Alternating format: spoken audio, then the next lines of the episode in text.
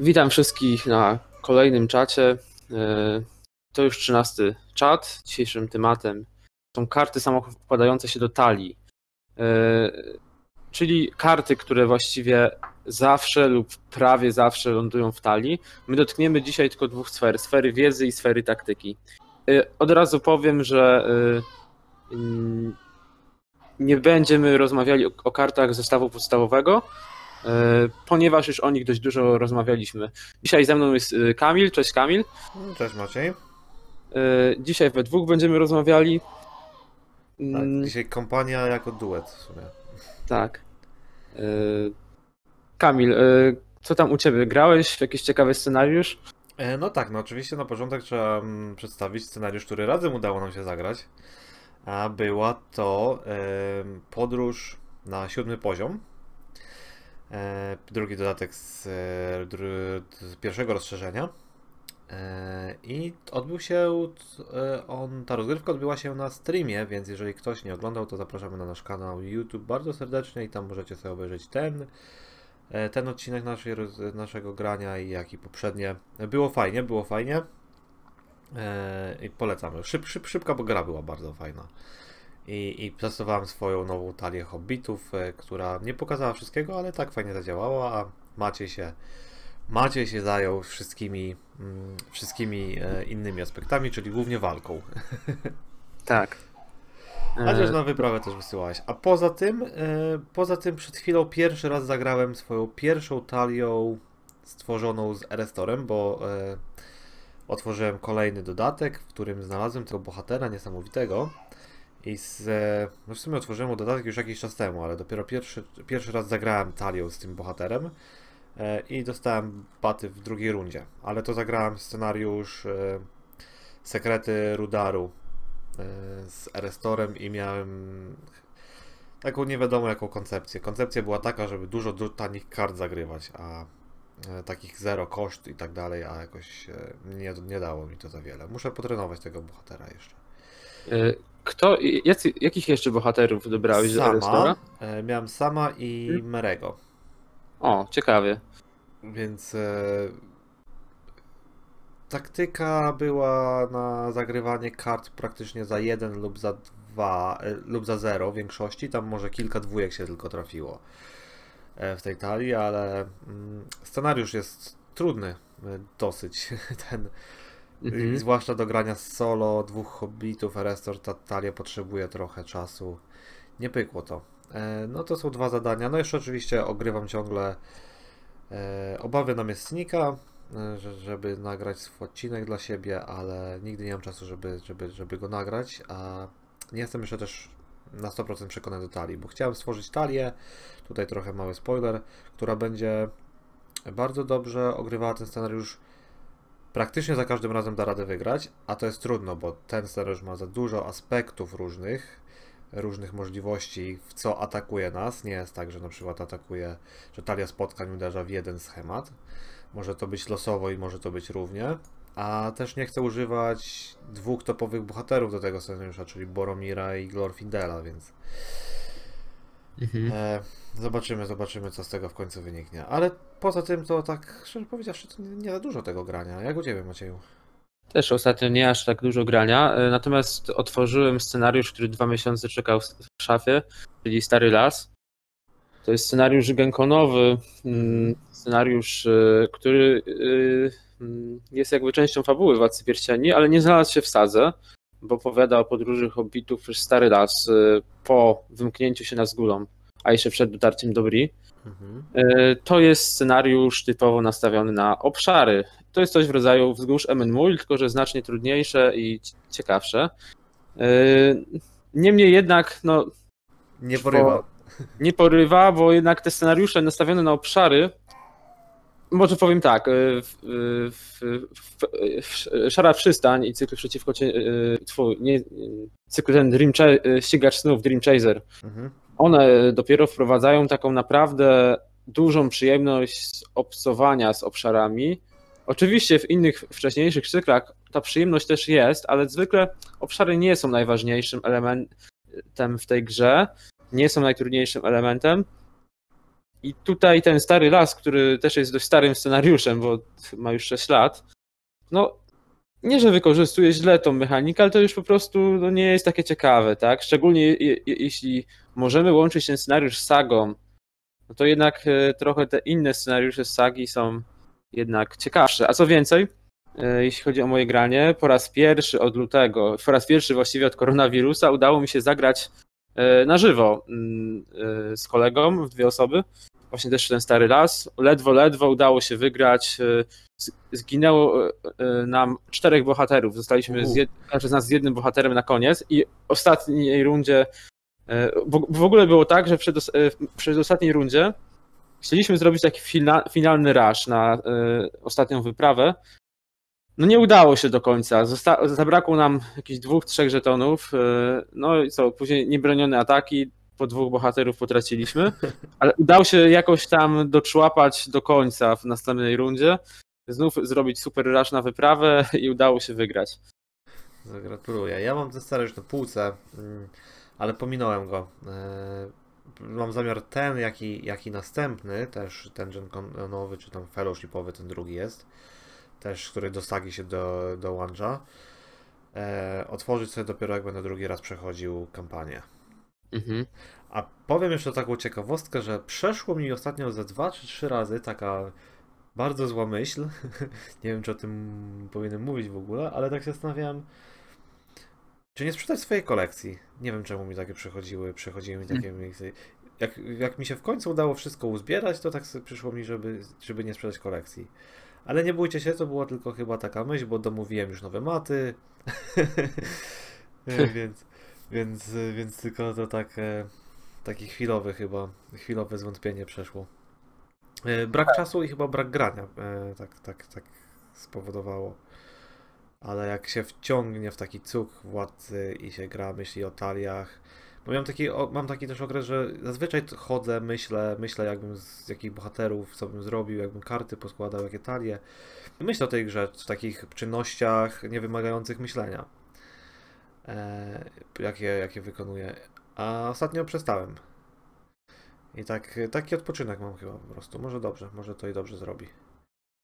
Y, wiesz co, powiem Ci, że miałem y, kilka miesięcy temu podobnie, może nie, że chciałem sprzedać kolekcję, bo wychodzę z założenia, że chcę tą grę zatrzymać y, przez bardzo wiele lat i chcę, jeśli bym nawet przestał grać teraz, to ja chcę do niej za 10 czy 20 lat wrócić, mhm. ale miałem takie już naprawdę poważ, na poważnie myślenie, jakoś tak w lutym, styczeń, luty, marzec, że zamierzam przestać kupować kolejne dodatki, po prostu jest coraz mniej czasu nagrania, nagranie.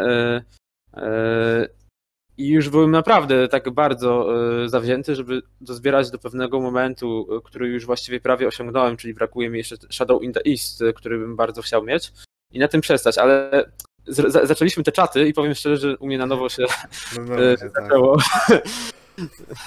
Tak. Dobra, e, trochę odbiegamy od tematu dzisiaj, ale tak, tak na, luźnie, na luźnie możemy chwilę pogadać. Pozdrawiam oczywiście mm, kolegów, którzy dzisiaj nie mogli być. Łukasza i Pawła. E, na następnym czasie oczywiście mam nadzieję, że będziecie z nami, a my przechodzimy już do tematu głównego. I czy chciałbyś zacząć, Macieju? mogę zacząć. E, zaczniemy od e, sfery wiedzy, chyba że. Okej. Okay. Czy, czy, w ogóle. Mm, jak podchodziłeś do tego zagadnienia? Od tego zacznijmy. Bo mhm, ja, tak. może, ja, może ja zacznę, no dobra. pozwolisz? Bo ja wymyśliłem w sumie to zagadnienie i na początku myślałem o czymś takim, bo to takie e, sformułowanie samo wkładające się nie brzmi najlepiej. E, z angielska to jest, chodziło mi o auto included czy coś w tym rodzaju. Po prostu karty, gdzie składasz danych bohaterów e, lub daną sferę masz bohaterów w danej sferze. I na przykładzie szybkim wymienię tylko Glorfindela, które, którego jak e, masz w talii, oczywiście Glorfindela z ducha, jak go bierzesz do talii, to od razu razem z nim bierzesz trzy karty światła Walinoru, bo to jest absolutny wymóg. Można, wiadomo, jak się chce, można grać i bez, ale nie wiem dlaczego. Więc to są, tak, to są tego rodzaju karty, które jak masz e, jakiś schemat, jakiś pomysł w głowie, to ta karta od razu w, e, dokładasz ją do swojej talii, bo wiesz, że ona na 100% musi się udać. I każdy ma swoje własne karty, które w, e, uważa za najpotrzebniejsze w danych taliach. Więc e, myślałem, że e, będzie tutaj ciekawie też, czy moje, moje myślenie jest bardzo różne od waszych, czy podobne, czy idziemy mniej więcej tymi samymi torami z małymi różnicami, czy zupełnie inne, tego też byłem ciekawy. I też jeszcze powiem, że niektóre karty będą do specyficznych aspektów typu talii dla Gondoru albo talii dla elfów, ale to nie, nie aż tak bardzo specyficznych, żebyśmy musieli wymieniać wszystkie karty, to będą bardzo szczególne karty. Ja tak do tego podeszłem, tak o tym myślę. A ty Macieju? E, ja podeszłem nieco inaczej. E, mm, ja e, podeszłem do tego w ten sposób, że tutaj wybrałem karty, które właściwie, na przykład jeśli gram sferą wiedzy, to niezależnie jaka to talia by nie była, to jest 90% szansy lub więcej, że ta karta i tak znajdzie się w talii. Niezależnie czy to będą enty, pułapki, mhm. tam nie wiem, jakieś kontrola talii spotkań, podobnie zresztą ze sfery taktyki. Są, są pewne karty, które po prostu e, niezależnie od archetypu talii, one prawie zawsze się i tak pojawią, bo są po prostu bardzo przydatne. Mhm. A, ja jeszcze jedną rzecz tylko dodam, e, bo u mnie jest coś takiego, że jak tworzę talię, to zaczynam od wyboru bohaterów, a później wrzucam karty. I zazwyczaj jest to około 100, jak dobrze pójdzie 70, ale zazwyczaj jest powyżej 100, 130 kart. E, I mam kilka koncepcji wtedy do tego, e, na te karty, dlatego jest to tak dużo. Wybieram, którą koncepcję chcę, chcę ucinać karty i później dopiero robię jeszcze końcowe cięcie z tam powiedzmy z pozostałych 60-70. E, więc to też ma duży wpływ. Te karty, które ja wybrałem i które będę prezentował, mają duży wpływ właśnie. Mój, na, mój sposób budowania talii ma wpływ na te karty, które się pojawią. O, tak to powiemy. Ma no to dobra. sens? Nie wiem, czy to ma sens, a jakby co, to zaraz zobaczymy. Więc zaczynajmy. Y, dobra, no jak ja miałem zacząć, to zacznę. Mhm. I y, taką pierwszą kartą, i chyba z, y, ze sfery wiedzy, i chyba w ogóle z tych wszystkich kart ze sfery wiedzy, zupełnie kartą numer jeden. Chociaż dobra, jeszcze, być, jeszcze kolejna karta jest, remisuje tutaj na tej pozycji. Jest opiekun domu uzdrowień, który jest w dodatku Moroki Mori. E, ten oto bohater, jeśli go wyczerpiemy. Przymierzeniec. Leczy... Tak, no, sprzymierzeniec. Jeśli go wyczerpiemy, leczy po jednym obrażeniu z dwóch e, postaci. Niezależnie do kogo te postaci należą. Jeszcze możemy e, zapłacić dwa zasoby, żeby tam jeszcze raz wyleczyć. Znaczy przygotować go, ale nie oszukujmy się. O tym się często zapomina, a czasami się to używa. Tak, tak, sporadycznie, ale naprawdę czasami ta zdolność, ta, jakby ta druga część zdolności jest bardzo fajna. Natomiast Warden of Healing, czyli opiekun domu uzdrowień w polsku, jest to najlepsza karta lecząca w grze, ponieważ po pierwsze jest tania, po drugie leczy dwie różne postaci. Zwykle w trakcie scenariusza mam kilka rannych postaci jednocześnie. Niekoniecznie e, postacie są ranne na przykład e, dwa obrażenia od razu, tylko po jednym mogą mieć. W wyniku różnych podstępów na przykład. I wtedy taki Warden of Healing się bardzo przydaje. E, jak mamy dwóch, to wtedy można w ogóle już pokombinować, bo sobie można z czterech postaci zdjąć po jednym obrażeniu, albo z jednej dwa obrażenia i z drugiej dwa obrażenia. Jest on według mnie bardziej użyteczny niż taka córka Nimrodel, która leczy tylko z bohatera. E, co prawda o dwa, ale jest też droższa. E, jest też fajniejsze od tego instynktu samozachowawczego, tego dodatku, który leczy o dwa e, po wyczerpaniu. No bo tam ten dodatek też jest po prostu troszkę droższy, tak? Tu mamy jednak za dwa.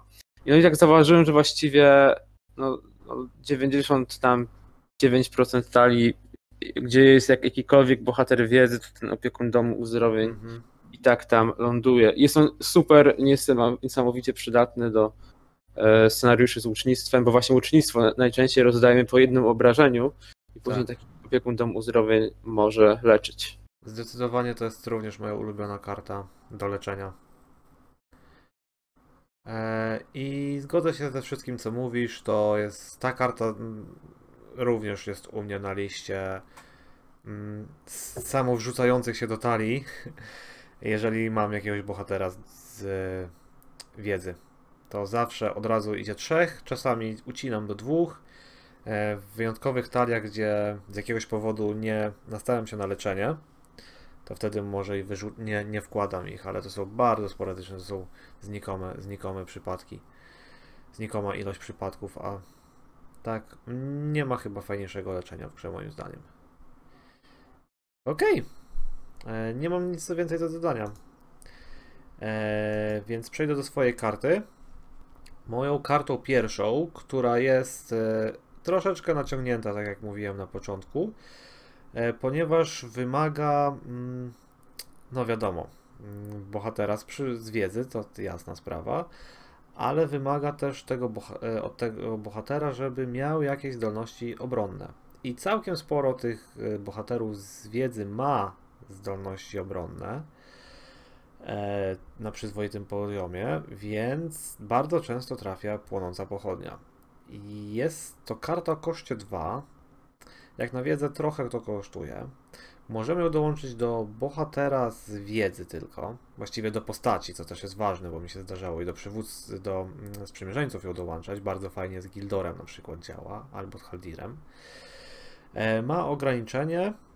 E, ograniczenie jest dopiero po erracie i ta errata nie została jeszcze oficjalnie wydana, więc to jest śmieszne, bo nowe karty, nowe dodatki, nowe e, wydruki są drukowane z tym słowem ograniczenie, a e, FAQ jeszcze oficjalnego nie ma, więc grajcie jak uważacie sami.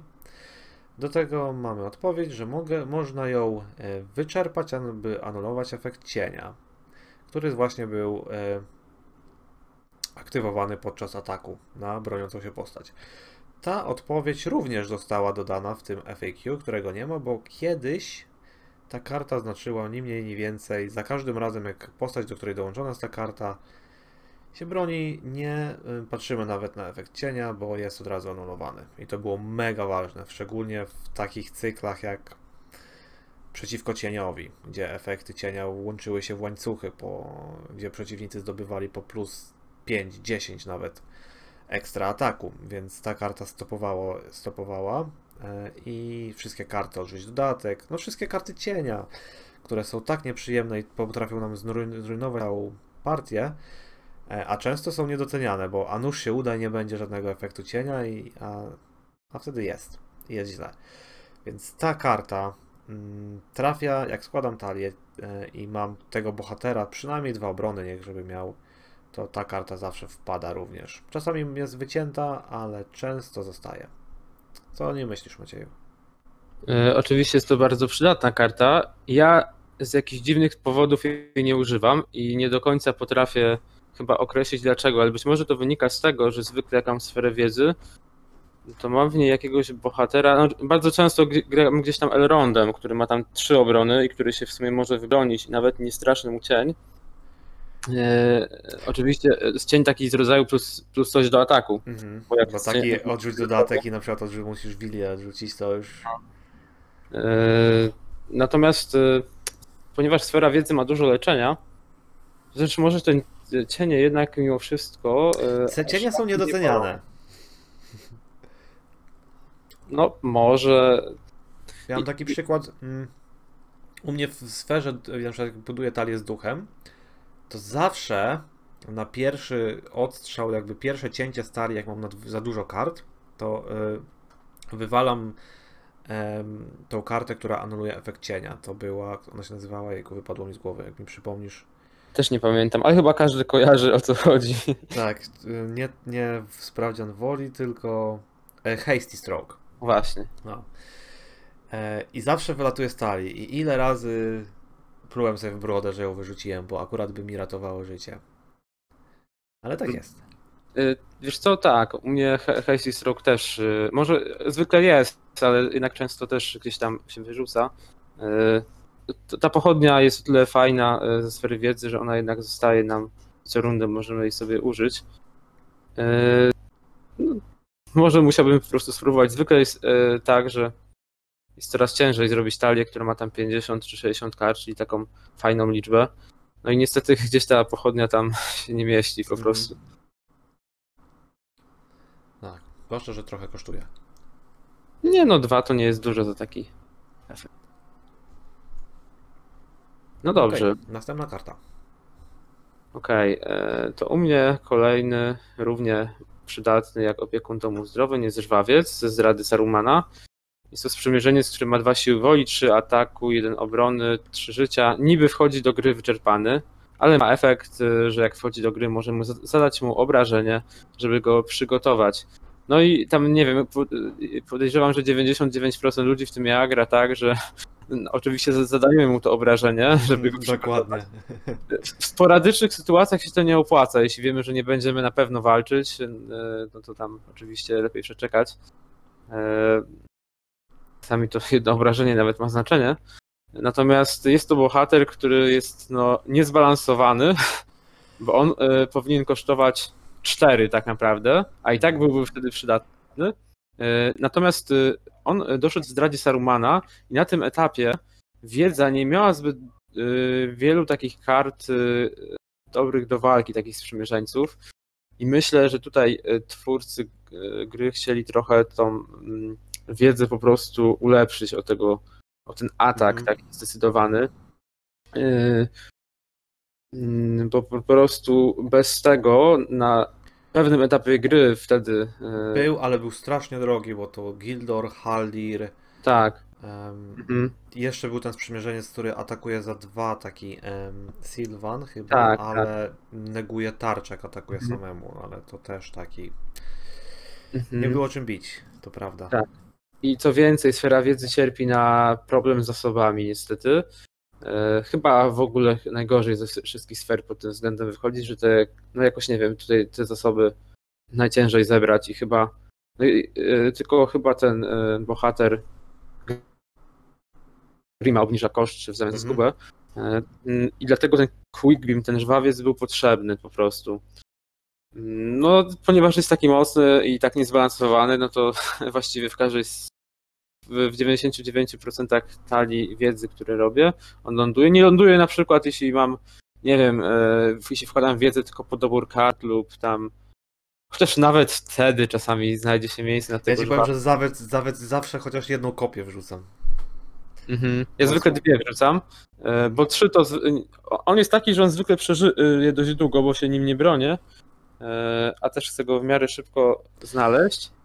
Ja, norm, ja, ja normalnie wrzucam trzy, mm, czasem może dwa, ale jak buduję talię taką opartą na jakimś innym schemacie, na przykład, nie wiem, Victory Display, to Mhm. wrzucam, to, to zazwyczaj nawet wrzucam chociażby sobie jednego, nie? Bo jest unikatowy. Jak się trafi, to jest super, jak się nie trafi, też mi nie zaszkodzi, bo nie jest kartą kluczową, ani nie, nie, nie jest mi tam, wiesz, nie, nie płynie mi razem z moją strategią, ale jak się trafi, no to ekstra. Mhm. E, Teraz właśnie, jak mia- miałem talię na Orłach z Radagastem, to, to tam właśnie żwawca nie było, bo żwawiec niestety nie jest e, stworzeniem, tylko jest endem. Mhm. Wtedy faktycznie zabrakło dla niego miejsca i to jest chyba taki jedyny wyjątek już naprawdę. Dobrze. Wszystko, wszystko, ze wszystkim się zgadzam. Jedyne co jeszcze dodam, to to, że to, że on dostaje obrażenie, to tak naprawdę jest super strategią dla entów, bo one mają bonusy za Tak. innych entów, które mają obrażenia, więc to jest, ta odpowiedź to mm, niby, niby negatywna, tak naprawdę w tej talii entów daje plus. jeszcze pomaga bardziej. E, Niesamowita karta, jak najbardziej się zgadzam z tobą. Ona również była u mnie na liście. Okej. Klawiatura. Mm. Jest. E, Teraz tak, teraz ja tę następną kartę. Ja tylko mam takie szybkie, honorowe wyróżnienie.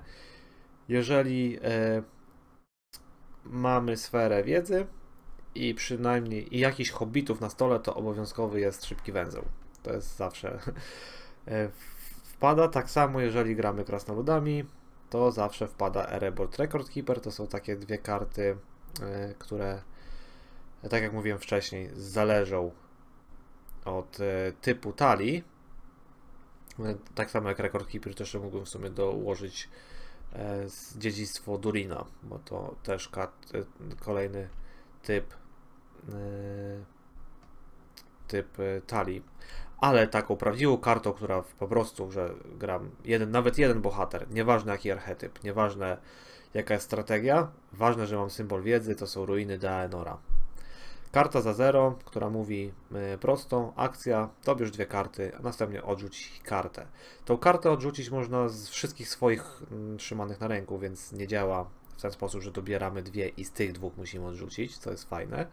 Więc wszystkie duplikaty, które mamy na ręku, unikatowe, e, możemy je przekształcić w coś pożytecznego. I tak, ta karta sama w sobie szału nie daje niby, bo płacimy koszt karty zagrywając ją, dobieramy dwie karty, czyli jesteśmy jedną do przodu wtedy, tak? Ale musimy jedną odrzucić, więc wychodzimy na zero tak naprawdę, e, jeżeli chodzi o ilość kart.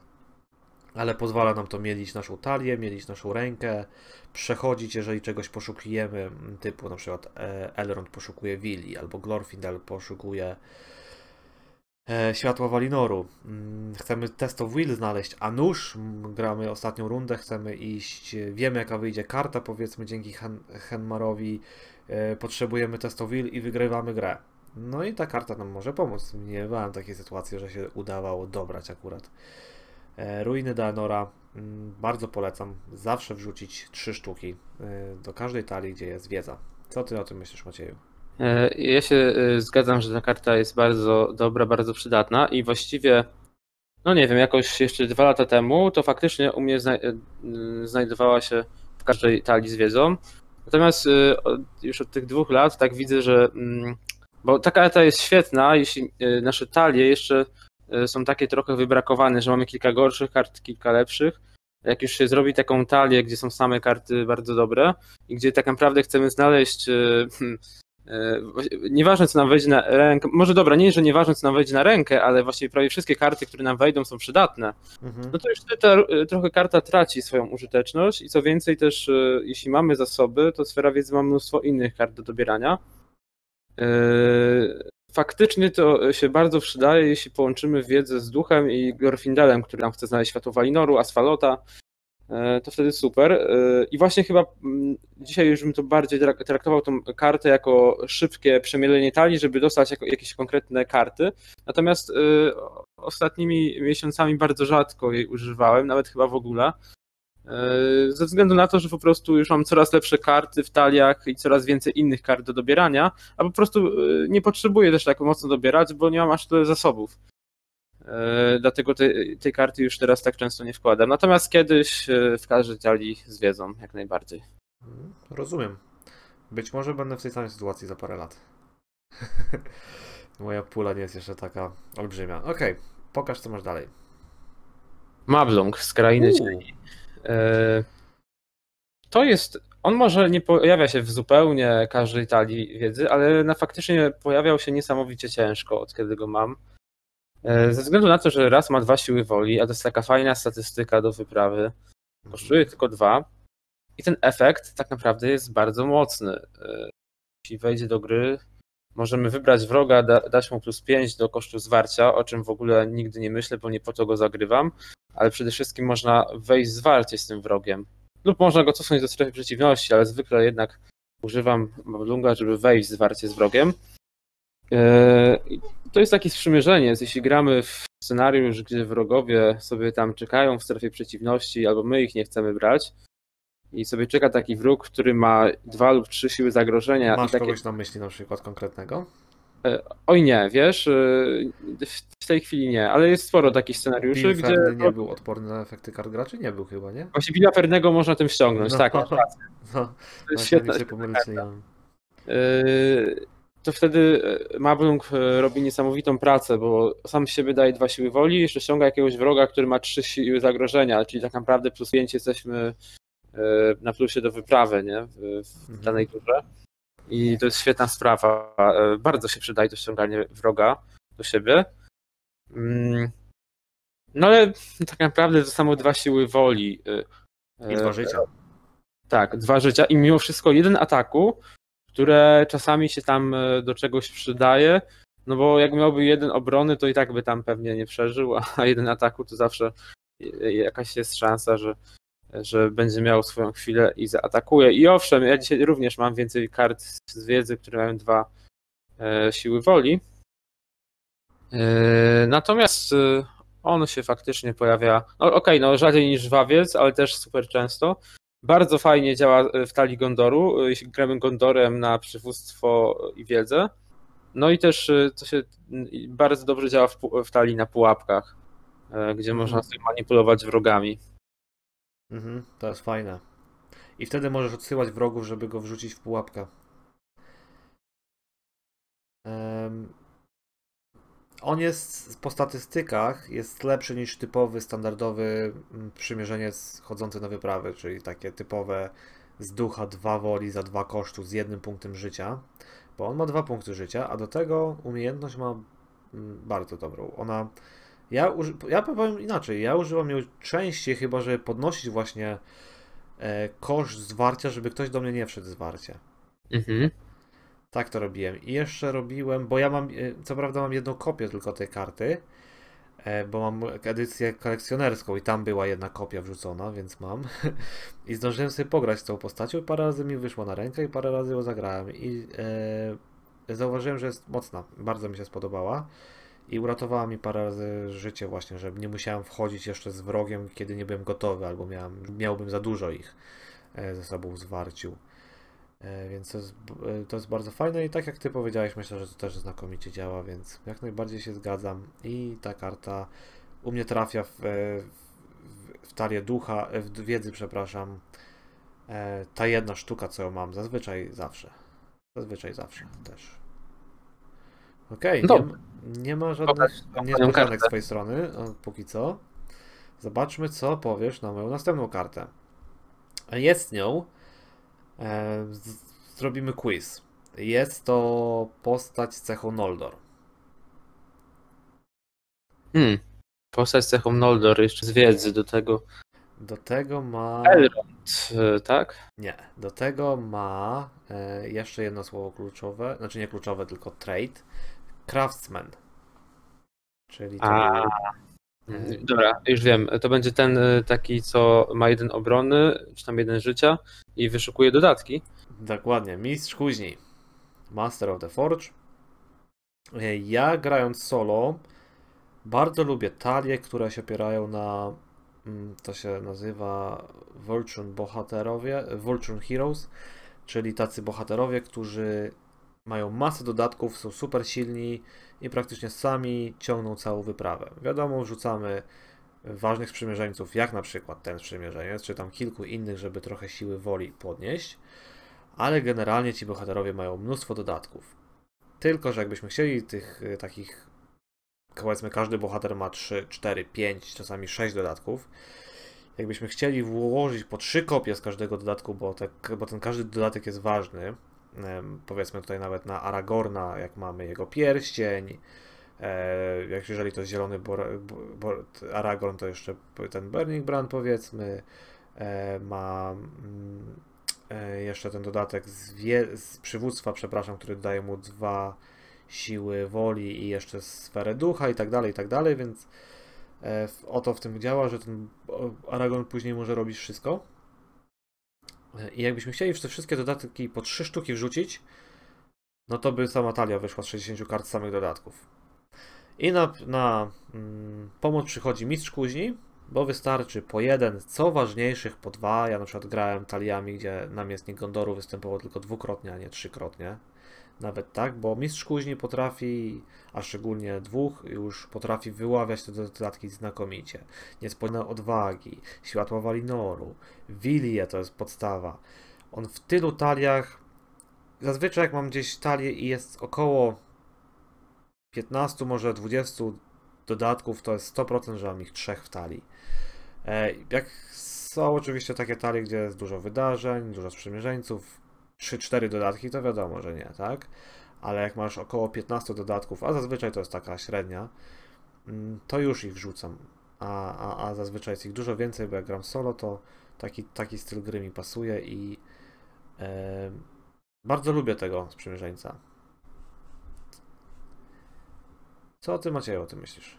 E, Ja też go często używałem. Ostatnio właśnie w talii na orła, kiedy chciałem znaleźć e, ten dodatek e, do orłów, ten co ma za 3 i daje tyle obrony lub ataku, ile ma orzeł. to akurat ten sprzymierzeniec do znajdowania tego dodatku się świetnie sprawdzał i tak samo do znalezienia laski Radagasta, która obniża koszty zagrywania Mhm. orłów. A przede wszystkim ten dodatek znalazł u mnie zastosowanie, gdy grałem talię, talią e, na Gandalfie i Elrondzie. No to oboje bohaterowie, jeszcze Gandalf bardziej niż Elrond opierają się na dodatkach i wtedy naprawdę to jest bardzo ważne sprzymierzeniec, e, żeby sobie dobrać e, taki dodatek. Mm.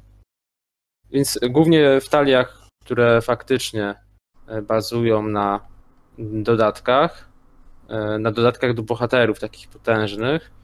Tak, ja generalnie właśnie nie gram raczej na, znaczy inaczej, nie aż tak, ra, raczej gram na taliami z dużą liczbą sprzymierzeńców, albo dość dużą liczbą sprzymierzeńców i ewentualnie pojedynczymi dodatkami do bohaterów. Rzadziej gram na dużą liczbę dodatków, e, więc może też dlatego nie używam go aż tak e, bardzo często, natomiast e, nie, mimo wszystko bardzo go doceniam i w odpowiednich taliach, tam gdzie jest dużo dodatków, go stosuję. Okej. Lećmy dalej.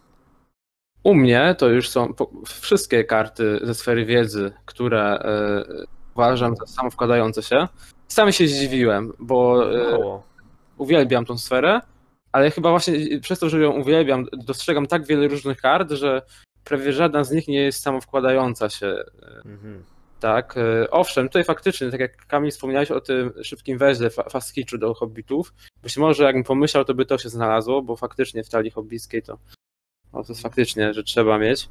Mm, A No. tak, tak, tak naprawdę y, o, o dziwo nie ma, e, nie ma innych e, takich kart, które by się znajdowały zawsze, bo sprzymierzeńców Jest. z fajnych jest bardzo dużo fajnych. Mhm. Jest e, jedna karta, której nie posiadasz, a która u mnie zawsze ląduje, no chyba, że gram sekretnością. To jest jedyny wyjątek, ale poza tym zawsze ląduje w sferze, sferze wiedzy. Jest to Deep Knowledge. Ta karta kosztuje 0 i ma tak naprawdę inny koszt, bo kosztuje, bo ma słowo kluczowe zguba 2. Mhm. Ponosimy zagrożenie o 2. I co nam to daje? Dobieram dwa karty. Nie nam. Dobiera wszystkim graczom dwie karty. Każdy gracz, jak gramy w czwórkę, to każdy dobiera dwie karty. To jest 8 kart. E, Generalnie jeden, jeden z guby za jedną kartę wychodzi. Bardzo przystępna, przyzwo- przystępna matematyka, jak dla tej gry.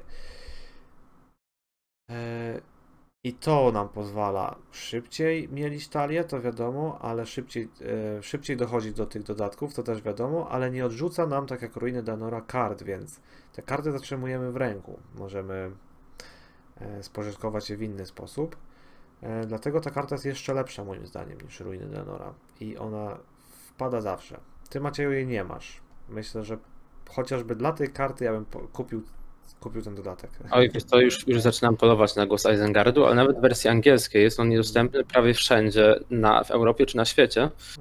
Na, na razie, a bynajmniej może akurat w tej chwili nie mają go na stanie. E, Natomiast e, tak, nie wątpię, że to jest bardzo przydatny dodatek, chociaż ja zwykle gram e, bohaterami, że startowe zagrożenie wychodzi gdzieś koło 30 e, i tutaj mógłby być problem.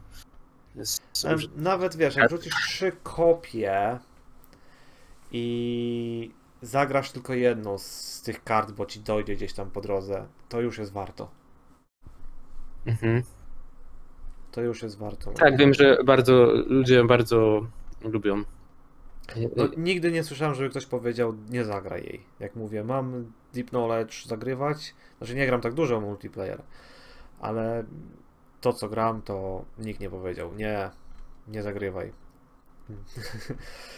E, I jest jeszcze jedna karta do doboru kart, bardzo mm, ważna, tylko ona już jest też specyficzna, tak jak mówiłem wcześniej, ponieważ musimy grać monotalią. Może niekoniecznie mono, co najmniej dwóch bohaterów mieć z wiedzy. E, I tą kartą jest Mitrandris Advice, porada. Tak, to świetne. Za jeden zasób dobieramy tyle kart, ile mamy bohaterów z wiedzy. E, I nie pamiętam, tylko sprawdzę. E, tak, to jest ważne, że ci bohaterowie muszą mieć wydrukowane, wydrukowany symbol wiedzy. Więc pieśniami Tak. dodamy komuś wiedzę, to nie zadziała. To trzeba Ale pamiętać. jak dodamy Musi E, być wydrukowane. Tak, ale jeśli zro- użyjemy y, dodatku Sword of Time, który czyni sprzymierzeńca bohaterem, to już wtedy Tak. Mhm. to działa. Na przykład. To można cztery karty dobrać za jedno kosztu nawet. Ostatnio mi się to zdarzyło. Wow. Mhm. Też bardzo fajne.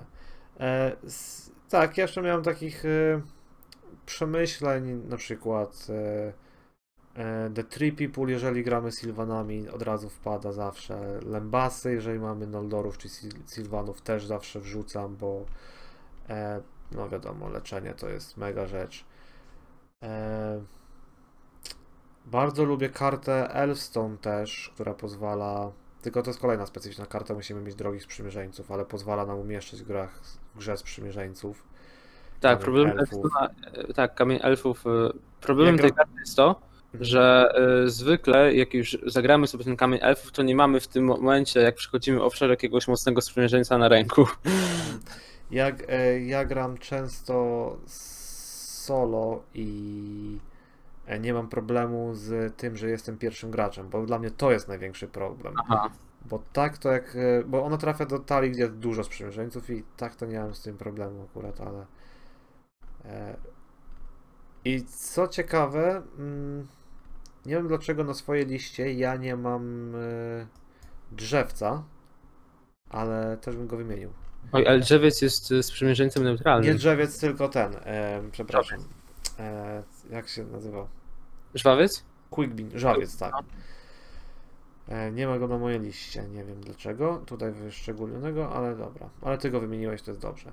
E, Zaskoczyło mnie to, że nie masz więcej kart, bo się spodziewałem zobaczyć jakiś. Chyba, że nie chciałeś zrobić to specjalnie, żeby nie robić mi spoilerów. Czy wiesz co, jeszcze jak sobie tak teraz myślę, jeśli bym na przykład patrzył y, karty, które zawsze wkładam, na przykład jak gram entami, no to byłaby taki, te, też jest karta do doboru kart, która mm, pozwala przejrzeć pięć zwierzchnych kart. E, Hit Dream. Oj nie, jakoś inaczej to się nazywało. E, coś, coś do, bo do entów, nie? Hit the Dream to chyba A, coś a e, dobra, do Entów jest tak. Wiem o co ci chodzi. Chodzi chyba, Entmood. no.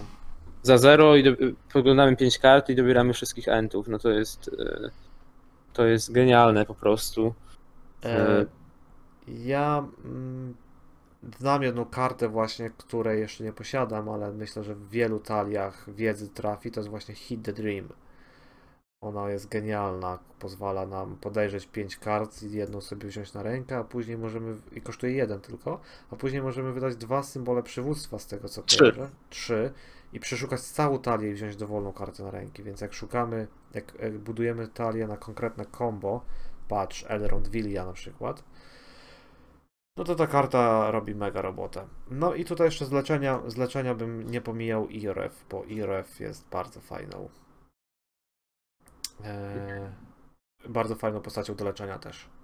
W ogóle z E. postacią fajną, bo za darmo wchodzi ciało, to jest bardzo ważne. Tak, e, można więc ją przydzielać do różnych tam testów, na przykład Mhm. testów żeglarstwa, w tych scenariuszach z pływaniem i to je, ten efekt jest bardzo fajny, chociaż tak jak mówię, sfera wiedzy no niestety ma problem z zasobami. Ale i tak uważam, że to jest ciekawsza opcja zagrać coś za zero, użyć się może nawet dwa razy w trakcie gry, niż zagrywać taką córkę Nimrodel za trzy i tam Jasne. może u- używać jej e, częściej, ale za trzy. Aha, no pewnie. Okej, co? Przechodzimy do taktyki? Mhm. Może teraz ty zaczniesz? Mm, Dobrze. Ja teraz się przyznam w takim razie, że ja z taktyki to ja za dużo nie będę miał, ale jest jedna postać, która dość szybko się pojawia w grze i dość szybko zdobywa mm, serca wielu graczy. Jest to bohater e, wyjątkowo. Do tej pory żadnego bohatera nie wymieniliśmy. Ale jeżeli gram solo i myślę, żeby mm, w jakiś sposób wcisnąć tą taktykę, bo e, ma fajne karty, chciałbym się nimi pobawić. Taktyka może nie jest jakaś super mocną sferą, ale ma, ma, ma dobre karty do zabawy. A wiadomo, gramy, żeby się bawić. E, No to muszę mieć jakiegoś bohatera z taktyki zazwyczaj, jeżeli nie gram z, z, ze strategią zagrywania pieśni. I pierwszy zawsze bohater, który ląduje, to jest Boromir, bo on e, nie dość, że mi daje dostęp do sfery taktyki, to jeszcze mm, mówiąc kolokwialnie, ogarnia całą walkę. On się broni, e, on atakuje, na niego zagrywamy dodatki. On ma dobre cechy, bo jest gondorczykiem, jest wojownikiem, jest szlachcicem też. Kiedyś mógł się bez limitu przygotowywać, podnosząc jedno zagrożenie tylko. Teraz to jest raz na fazę, ale to jest wystarczające. E, Trzy ataku, dwie tarcze, pięć życia. Czego chcesz wiesz więcej? Boromir jest e, moim. Hmm, nie chcę powiedzieć ulubionym. Bardziej bym nazwał go najlepszym bohaterem, ale to też może być za dużo. E, jest to bohater najbardziej pomocny. O tak go określę w ten sposób. I dlatego trafił na listę auto włączenia do talii, w której mam taktykę. Co o tym myślisz? E, Ja jestem generalnie jakimś wyjątkiem wśród graczy, bo w ogóle nie, prawie w ogóle nie, nie, nie grałem tym bohaterem. Jak grałem, to powiem szczerze, że mnie on nie zachwycił. E, Ze względu na to, że się podnosi zagrożenie, a jeśli gramy z, ze sferą taktyki, to zwykle zaczynamy z dość wysokim zagrożeniem i nie możemy go obniżać jeszcze do tego. Więc on jest ty, e, tylko fajny, jak dołożymy go do sfery ducha. E, Czy ma jakieś specjalne zdolności walczące? No nie bardzo, bo Gimli na przykład ma znacznie większe, ma podobny koszt zagrożenia. Jeszcze do tego Gimli ma jednak dwa siły woli. Później również się pojawią inni bohaterowie. W sferze taktyki trzy ataku to jest tak naprawdę standard. E, Ja, no nie wiem, no dla mnie zwiększanie zagrożenia, żeby coś zrobić, zwykle nie jest e, ciekawą opcją. E, I tutaj ten Boromir u mnie jakoś niespecjalnie podszedł. Szczególnie, że jeszcze kiedyś, dawno temu, jak miałem znacznie mniej kart, to tam był Hama. Hama oczywiście został zeratowany. Hama był takim bohaterem, który mógł atakować fajnie i miał świetny efekt, e, który pozwalał raz, e, e, jeśli tam chyba za- zabił czy zaatakował wroga, to Mhm. mógł cofnąć sobie na rękę jakieś wydarzenie. Niestety to z- zostało zmienione. e, Że, że można użyć tego trzy razy na grę, przez co Hama nigdy już nie trafił do mojej talii. Natomiast za, zawsze sfera taktyki miała tam u mnie lepszych, lepsze postaci, a szczególnie jak grałem na dwie lub trzy osoby, to lądował Legolas na przykład, który ma dystans, czy jakiś tam e, Bart e, z Hobbita. Co muszę ci powiedzieć, że naprawdę jesteś wyjątkowy. Bo to jest jeden zagrożenia za możliwość ataku i obroty w jednym. Tak, To ale jest obrony tylko dwa tak naprawdę, nie? To, to jest taki... Dwa to... Przejdziemy dalej, bo to będzie cztery. Słucham? Ale to mówię, przejdziemy, jak przejdziemy dalej, to, to będzie cztery. Tak, tak. Dlatego o tych cechach mówiłem. E, dobra. Mm, Ale okej, spoko. Nie, nie, y, jasne. y, Twoja, twoja opinia jak najbardziej, jak najbardziej, to- no rozumiem, staram się zrozumieć. Ale u mnie działa, dla mnie to jest jeden z w ogóle z najlepszych bohaterów w grze. Musimy następnym razem, następnym razem zagram nim na Twitchu, żebyś, żebyś zobaczył, bo pewnie nie grałeś za dużo. e, Nie, mówię, że nie grałem. Owszem, ja widziałem, że ludzie grają i jakby wiem, że on jest e, Mhm. przydatny, ale tak, e, no nie wiem, ja już teraz mam inne poglądy trochę na taktykę. No tak, ty robisz teraz e, z taktyki e, sferę, sferę, która chodzi na wyprawy. Tak. I o tym jest, głównie będą moje karty. No proszę, no to już czekam. Ale nie ta pierwsza karta, bo ta pierwsza karta, myślę, że u Ciebie też się znajdzie, to jest obrońca z Ramas, spad- spadkobierców Numenoru. Oczywista karta do obrony, cztery obrony, ma e, jeszcze jeden życia, jeden ataku. Za dwa zasoby, oczywiście jest to niezbalansowane, to bardzo, ale o to chodziło, e, ponieważ w spadkobiercach Numenoru jest słowo kluczowe oblężenie, a więc wyprawę czasami trzeba przechodzić obroną. I bez tych obrońców z Rammas myślę, że te niektóre scenariusze byłyby jeszcze trudniejsze, a i tak są bardzo trudne. Yy, I myślę, że tu bardziej z myślą o właśnie tych scenariuszach ten sprzymierzenie ma tak, taką mocną obronę. Bo ja, ja rozumiem, że już w pierwszym dodatku, chyba w polowaniu na Goluma, jest ten taki orzeł, który ma cztery obrony, ale on, on ma też negatywny efekt. Mhm. E, Natomiast tutaj obrońca z Rammas tego negatywnego efektu nie ma. E, Nie trzeba płacić zasobów po obronie. E, I on, tak, ono mi się e, zdarza zawsze, e, nawet jeśli tam Enty na przykład mają jeszcze innego ba- bardzo fajnego obrońcę, to jednak i tak się dorzuca tego obrońcę z Ramas na przykład, bo to po prostu są cztery pewne obrony i mało który wróg jest w stanie się przez to przebić. Nawet jeżeli masz tylko jednego bohatera z taktyki? Tak, nawet wtedy. Myślę, że no nie, nie wiem, czy w każdej talii on się mnie pojawiał, ale w prawie, prawie każdej. E, bo ja właśnie nie mam go na liście. Myślałem o nim i to jest takie. Mógłbym rzucić monetą i zdecydować, czy będzie na liście, czy nie, tak naprawdę. Mm, ale już się tłumaczę, dlaczego w końcu go nie umieściłem.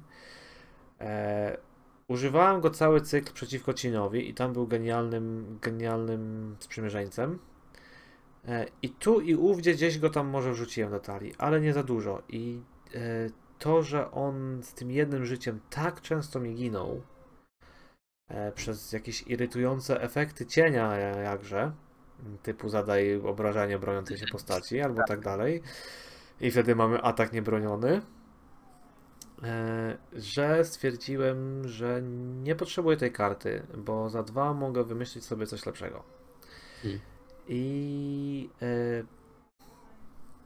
jasne, on może wylądować w każdej talii taktyki, zgodzę się, ale ja szukam jednak czegoś innego. Zwłaszcza, że pod, jeżeli patrzę na taką, z, patrzę ze swojej po prostu perspektywy, zwyczajnie, że mam tego bohatera zazwyczaj tylko jednego z taktyki, e, no to dwa kosztu może nie dużo, ale może jednak trochę, bo tych kart z taktyki jest i tak. E, nie, ale jak najbardziej rozumiem Mhm. Mm, okej, okay. ja coś innego wybrałem. ja po prostu lubię karty, więc cóż, jak myślisz, co mógłbym wybrać? Jak nie, Fallhammer. Fallhammer to jest prosta karta, kosztuje 0, tak jak taki koszt.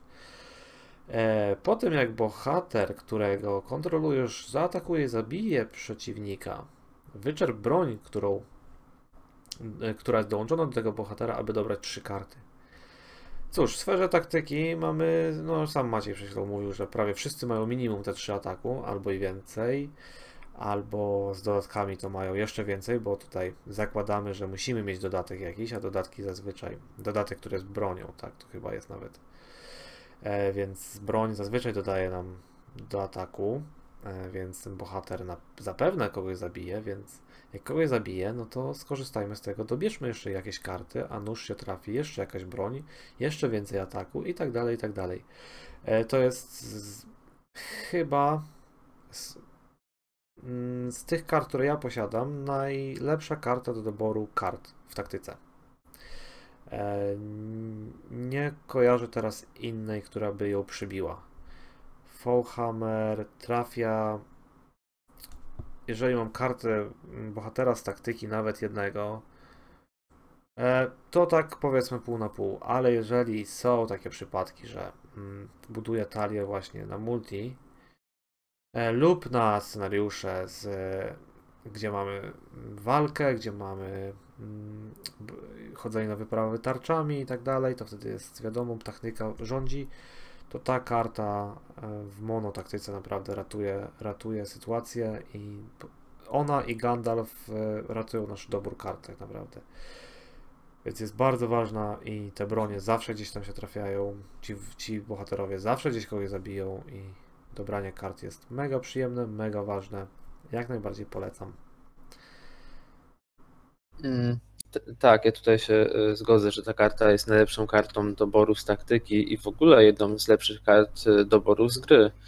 E, I jest mi ogromnie żal, że właśnie ta taktyka nie ma zbyt wiele tego doboru kart i to jest często problem tej sfery.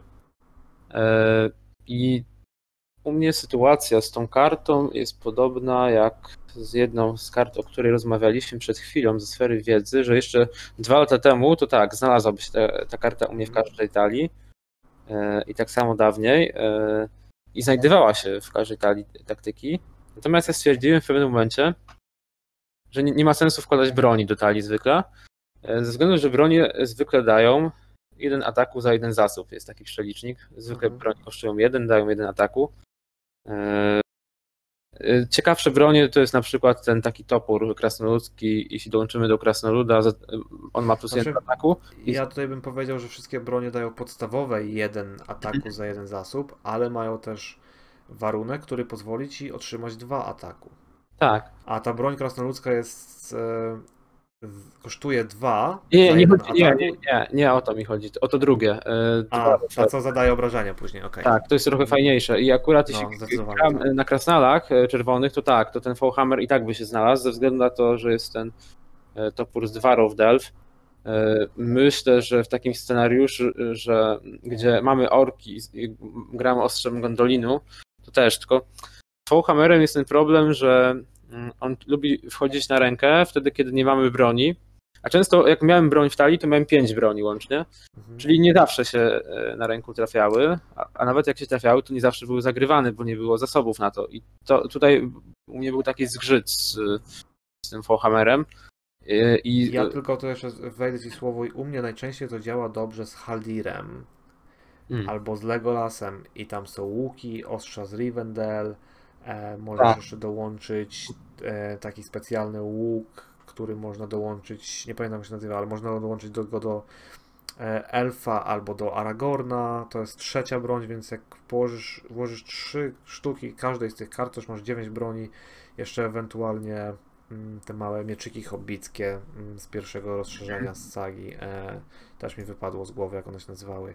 sztylet z Westernessa. O właśnie, no to już masz 12 broni, więc to jest. Tak, ale e, Bardzo chodzi o to, że właśnie tak, e, sztylety z Westernessy hobbickie, one, one są faktycznie, one i ten topór kras, e, z Dwarów Del są chyba dwie najfajniejsze bronie, bo w bardzo łatwy sposób jakby dają dwa do ataku. Znaczy, okej, no Ja, ja chyba najbardziej lubię ostrze z Rivendell jednak. Tak, tylko że on to jest tylko do leśnych elfów i noldorów, więc jeśli Mhm. gramy kimś innym, e, a jest dużo innych postaci, Mhm. tak, spoza leśnych elfów i noldorów, to się tym, nie zagra. To jest super Racja. broń, ale niestety zbyt rzadko przydatna. I ja, ja mam problem, bo mówię, te bronie, ja w ogóle uważam, że e, w tej grze sprzymierzeńcy są nieproporcjonalnie mocni w stosunku do wielu dodatków i wydarzeń, że mimo wszystko zwykle się bardziej opłaca e, zbierać na sprzymierzeńców. Nie we wszystkich scenariuszach, ale w wielu.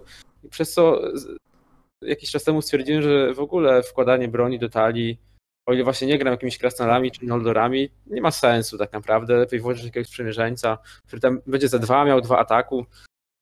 To patrz, patrz, jakie mamy różne podejścia, gdzie obydwaj gramy jednak solo chyba najczęściej. Mhm, Tak. I ja uważam, że dodatki są fajne, a ty wr- wręcz, wręcz odwrotnie, że dodatki zbędne, sprzymierzeńcy górą. Czy, wiesz, ja bym bardzo chciał, żeby te dodatki nie były takie zbędne, ale mam wrażenie, że tutaj e, To są tylko style gry i per, personalne preferencje. To też, ale że ogólnie gdzieś zro, zrobiono błąd tworząc grę, że faktycznie te dodatki, czy nawet wydarzenia, o, nie mówię o tych najsilniejszych, ale ogólnie one są trochę za, minimalnie za drogie w stosunku do tego, co oferują, nie?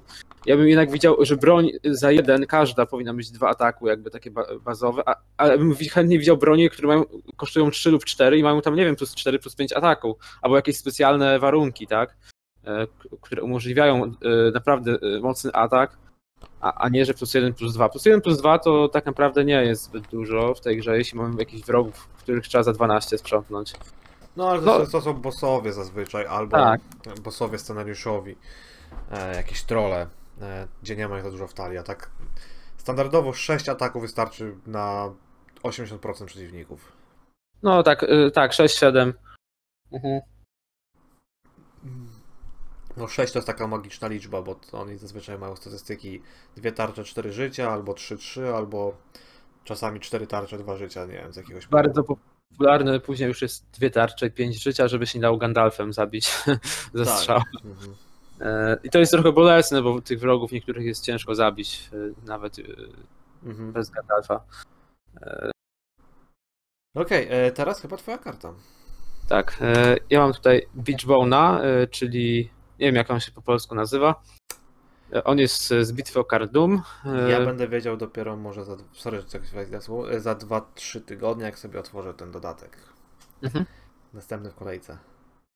Tak, e, Beachbone, e, on jest entem, ale nie tylko do talii entów się wkłada, ze względu na to, że ma fajny efekt, że jak atakujemy nim, to zadajemy mu obrażenie, możemy zadać obrażenie, e, e, żeby zadać tyle, tyle obrażeń wro- wrogu, którego atakujemy, ile Beachbone ma na sobie obrażeń, czyli to może być, mogą być nawet trzy obrażenia, E, tak zwykle, dwa, trzy obrażenia to tak zwykle bywa, natomiast jeśli dołączymy pewien dodatek jeszcze do Beachbone'a, który daje mu dwa życia, no to może nawet zadać 4 czy 5 obrażeń ze strzała.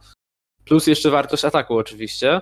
Mhm. E, natomiast ja rzadko, prawie w ogóle raczej tego dodatku nie zagrywam na Beachbone'a, tylko po prostu go leczę, żeby w każdej turze zdał dwa lub trzy obrażenia. I on tutaj naprawdę jest bardzo fajną postacią.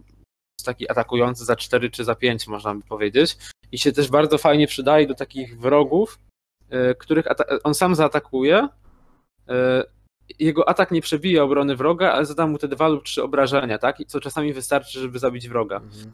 E, co więcej, może też pójść do wyprawy i fajnie zakwestować, co w sferze taktyki zwykle na początku, szczególnie gry, przez pierwsze parę lat było sporym problemem. A właśnie Beachbone może to zrobić. Niestety wchodzi do gry wyczerpany, ale myślę, że mimo wszystko trzeba wybrać dobry moment, żeby go zagrać, e, przeczekał, żeby sobie przeczekał tą jedną turę, żeby zaatakował. Mm, o tej karcie się nie mogę wypowiedzieć, bo jeszcze nią nie grałem, e, ale mam kilka pytań. Już w sumie na większość z nich zdążyłem odpowiedzieć, bo pierwsze to było, czy mm, bardziej e, przedkładasz jego siłę woli nad jego umiejętność i myślę, że znam odpowiedź. Wiesz co, nie. Znaczy, nie jak, jaka jest według ciebie moja odpowiedź? Myślę, że z, bierzesz go dla umiejętności, a siła woli na początku gry cię je ratuje, że tak powiem. E, no mniej więcej. Akurat u niego i siła woli i efekt jest bardzo przydatny. To w zależności od scenariusza jedna rzecz jest bardziej przydatna, jedna e, mniej. Według mnie on jest ciekawszy od tego drugiego enta, który ma cztery ataku, i, zabija, e, i przeciwko orkom, orki nie liczą obrony przeciwko niemu. Ja wolę jednak Beachbone'a mimo wszystko. Jest jeszcze ten end, który e, ma plus jeden do ataku za każdego rannego enta. A tak, to jest też ten potrafiga mocno uderzyć. Coś jak to, ten, to coś ale jak ten krasnolud, który ma plus jeden za każdego sprzymierzeńca krasnoluda. Mhm. Tak. Następny, następ... No, mów, mów. Akurat Beachbone jest o tyle fajny, że na, nawet jeśli nie mamy sfery wiedzy połączonej ze sferą taktyki i jeśli nie chcemy, powiedzmy, e, go tam, e, nie możemy go leczyć, no to nawet się wtedy przydaje do tej wyprawy właśnie. Może sobie chodzić już do końca gry na nią. Myślę, że kolejną rzeczą jest to, że on e, nie E, musi, nie zadeklar- tutaj nie ma w tym odpowiedzi, nie, że jak, jeżeli jest zadeklarowany jako sam, że atakuje. Czyli tak, można atakować tak. kilka postaci i ciągle użyć jego odpowiedzi. Mhm. I to jest myślę najfajniejsze w tym, bo ile razy było tak, że jednego życia komuś zabrakło? Jednego ataku nam zabrakło, żeby zabić jakiegoś orka. A tutaj pyk, jedno obrażenie i tyle. No dobra, Kamilu, jaka jest twoja kolejna karta? Tutaj jestem zaskoczony, powiem Ci szczerze, tym sprzymierzeńcem, ale okej. Okay. Moja kolejna karta e, jest to tarcza Gondoru. Gondoru. Dokładnie. Mm, oczywiście, tak jak wcześniej rozmawiałem, omawiałem o Boromirze, mm, e, że wspominałem, że będzie miał cztery tarcze, tak. Ta karta daje za jeden kosztu jedną tarczę, jeżeli postać, właściwie to bohater tylko, e, ma cechę Gondor, to e, dostaje jeszcze jedną dodatkową tarczę, czyli dwie. Dwie tarcze za jeden kosztu to jest bardzo dobry deal e, i zrobi z większości bohaterów gondorskich głównego i niepokonanego obrońcę. I tutaj co chcę zauważyć, że jak się gra solo, to a nawet i na multi, no to zawsze ktoś gdzieś ma e, namiestnika Gondoru. I co trzeba pamiętać, że namiestnik Gondoru daje ten trait Gondor jakiemuś, e, jakiemuś bohaterowi, który dajemy. Więc ja często grałem nawet krasnoludami. Dejnowi wrzucałem e, oczywiście namiestnika, grając sobie solo. I miałem tą tarczę też zawartą w talii, dzięki czemu Dane był no, nie do zatrzymania już obrońcą. Znaczy, nikt nie mógł przejść po Dane'ie. I takich przykładów można wymnożyć na Aragorna tak samo, z dowolnej sfery, więc e, tutaj mając nawet jednego bohatera z cechą Gondor, te karty 3, jednego bohatera z taktyki, przepraszam, te karty 3 wchodzą e, z takim planem, że zagram go na innego bohatera, na przykład na Denatora z wiedzy, chociażby. Kolejny dobry target. Jest i tego mnóstwo. A jeżeli gramy multi, no to tych celów, e, na kogo zagrać tą tarczę, się po prostu mnoży i mnoży, aż nie wiadomo komu tutaj przydzielić. I e, nie jest to unikatowa karta, więc możemy trzy mieć na stole spokojnie. Więc to też jest duży plus. I nawet ten, nawet jeżeli nie miałby cechy Gondor, jest jeden, jedna tarcza za jeden, więc też, tak jak sygnał, też bardzo dobrze działa, więc te, te tarcze do mnie trafiają. Jedyne ograniczenie to jest, to jest słowo kluczowe ograniczenie. Ale... Ale chyba wie co, nawet co więcej, można mieć tylko jedną taką e, tarczę na, na, na, na tak, tak, tak, też. To też prawda. Eee, bardzo, bardzo lubię tą tarczę. Mm, co nie myślisz? Ja tutaj jeszcze powiem, że ja zawsze myślę najpierw o obronie, a nie o ataku, więc dlatego ta karta musiała się znaleźć. Mhm.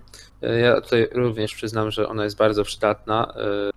E, te, zagrywam ją na różne postacie, na Radagasta, na Elronda. E, nie tylko na Gondorczków, więc w sferze przywództwa mamy ten sygnał do obrony, ale uważam, że w sferze taktyki bardziej myślimy o obronie i zwykle ten jeden obrony nawet tutaj ma większe znaczenie. Nie wiem, takie mam jakieś odczucia bynajmniej dziwne. E, oczywiście, jak jeszcze włączymy to z jakimś Beregondem, wtedy 6 obrony, to żaden wróg się już nie przejdzie, chociaż już mi się kiedyś zdarzyło, że taki Beregond z 6 obrony zginął. Tak, tak. No szczególnie, że jak grasz w bitwę na jeziorze. E, natomiast ja również tej karty, ale tutaj już nie, że od dwóch lat, ale od jakichś nie wiem, 10 miesięcy, 8 miesięcy, również nie wkładam już zbyt często jej do talii, jeszcze czasami się pojawia, bo zwykle wychodzę z założenia, że moją obronę będą kształtować dwaj sprzymierzeńcy, obrońca z Ramas i Daredevil Warrior, ten entowy taki mhm. obrońca. E, I jeszcze jest taki fajny, który, e, fajny sprzymierzeniec, który u mnie się nie pojawi tutaj, ale e, fajnie, fajnie jakby wspomaga obrony, to jest Honor Guard, który może anulować jedno obrażenie zdane bohaterowi. Tak. I fajnie może uratować kogoś przed śmiercią. Ja myślałem, no, myślałem nad nim, ale stwierdziłem, że jest zbyt specyficzny do, do tylko niektórych talii. Tak, jest specyficzny i również go nie zawsze zagrywam. E, natomiast e, ja, skoro ta sfera taktyki ma takich świetnych sprzymierzeńców, to ja lubię po prostu nimi się e, włożyć tych trzech entów, trzech obrońców z Ramas i tak naprawdę w większości scenariuszach jestem w stanie się obronić tam przed prawie wszystkim, co tam wyjdzie, chyba że jakiś tam boss wyskoczy, to jest trochę no, gorzej. No mieliśmy, mieliśmy tego i też dla wszystkich polecam, e, mogliśmy to naocznie zobaczyć na naszym poprzednim streachu, jak graliśmy w morderstwo pod rozbrykanym kucykiem, gdzie e, praktycznie wybroniłeś wszystkie ataki skierowane dla siebie, dla mnie i dla Łukasza. Tak. Mhm. Nie wiem wtedy, czy miałem obrońcę z Ramas, czy tych entowych. Nie pamiętam. Ja też nie pamiętam, ale Chyba. coś na pewno było z tego, bo miałeś tam i... Chyba obrońców zera Jeszcze Krasnoluda tego miałeś, co tam tak. odrzucał. Ten Krasnolud też jest całkiem taki yy, fajny. Okej, okay, dobrze. Mm, to teraz twoja kolej. Dalej jest Greenball z Płomienia Zachodu. Yy, on jest tutaj... Yy, on ma świetny efekt. Yy, można zablokować nim atak, odrzucając go i ma dwa siły woli. I tutaj e, bardziej ja tu myślę o tych dwóch si siłach woli, e, bo jednak e, ta sfera. No obecnie moja pula kart, w swojej puli kart mam już trochę kart taktyki o sile woli 2, ale właśnie to był jeden z, jeden z tych mm, wcześniejszych sprzymierzeńców. I według mnie, jeśli chcemy grać na solo taktyką, no to bez Greenbolda zwykle się nie obejdziemy, chociaż już nawet ostatnimi tygodniami mi się zdarzało właśnie bez Greenbolda grać.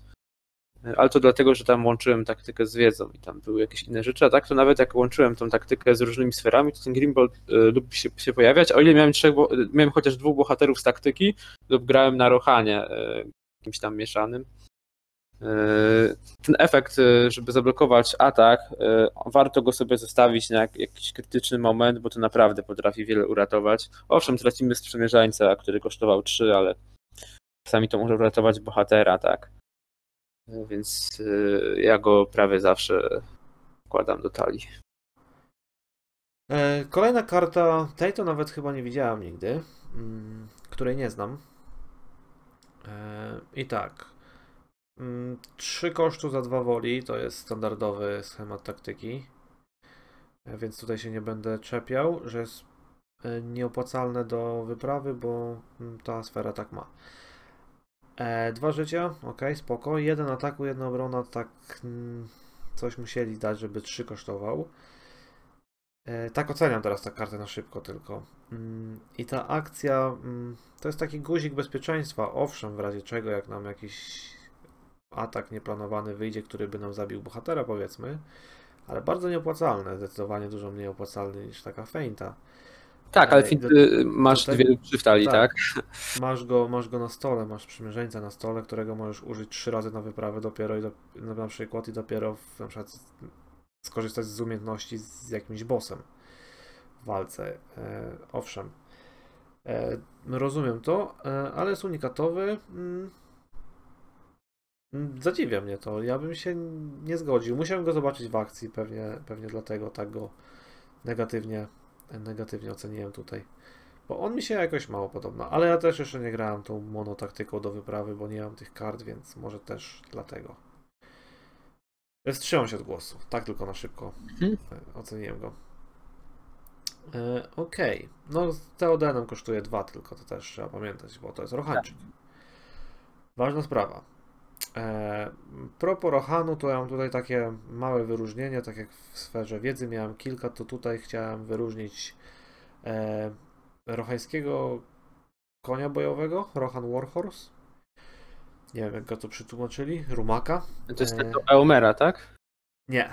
To jest ten, który kosztuje jeden zasób i dołączamy do bohatera z, z taktyki, albo może być roch, e, z, z traitem Rohan, więc e, nie musi być koniecznie z taktyki, typ, sam, sam z taktyki. I ma ograniczenie i odpowiedź po tym, jak ten hero zaatakuje i zabije przeciwnika, wyczerp e, Rohan Warhorse, aby przygotować tego bohatera.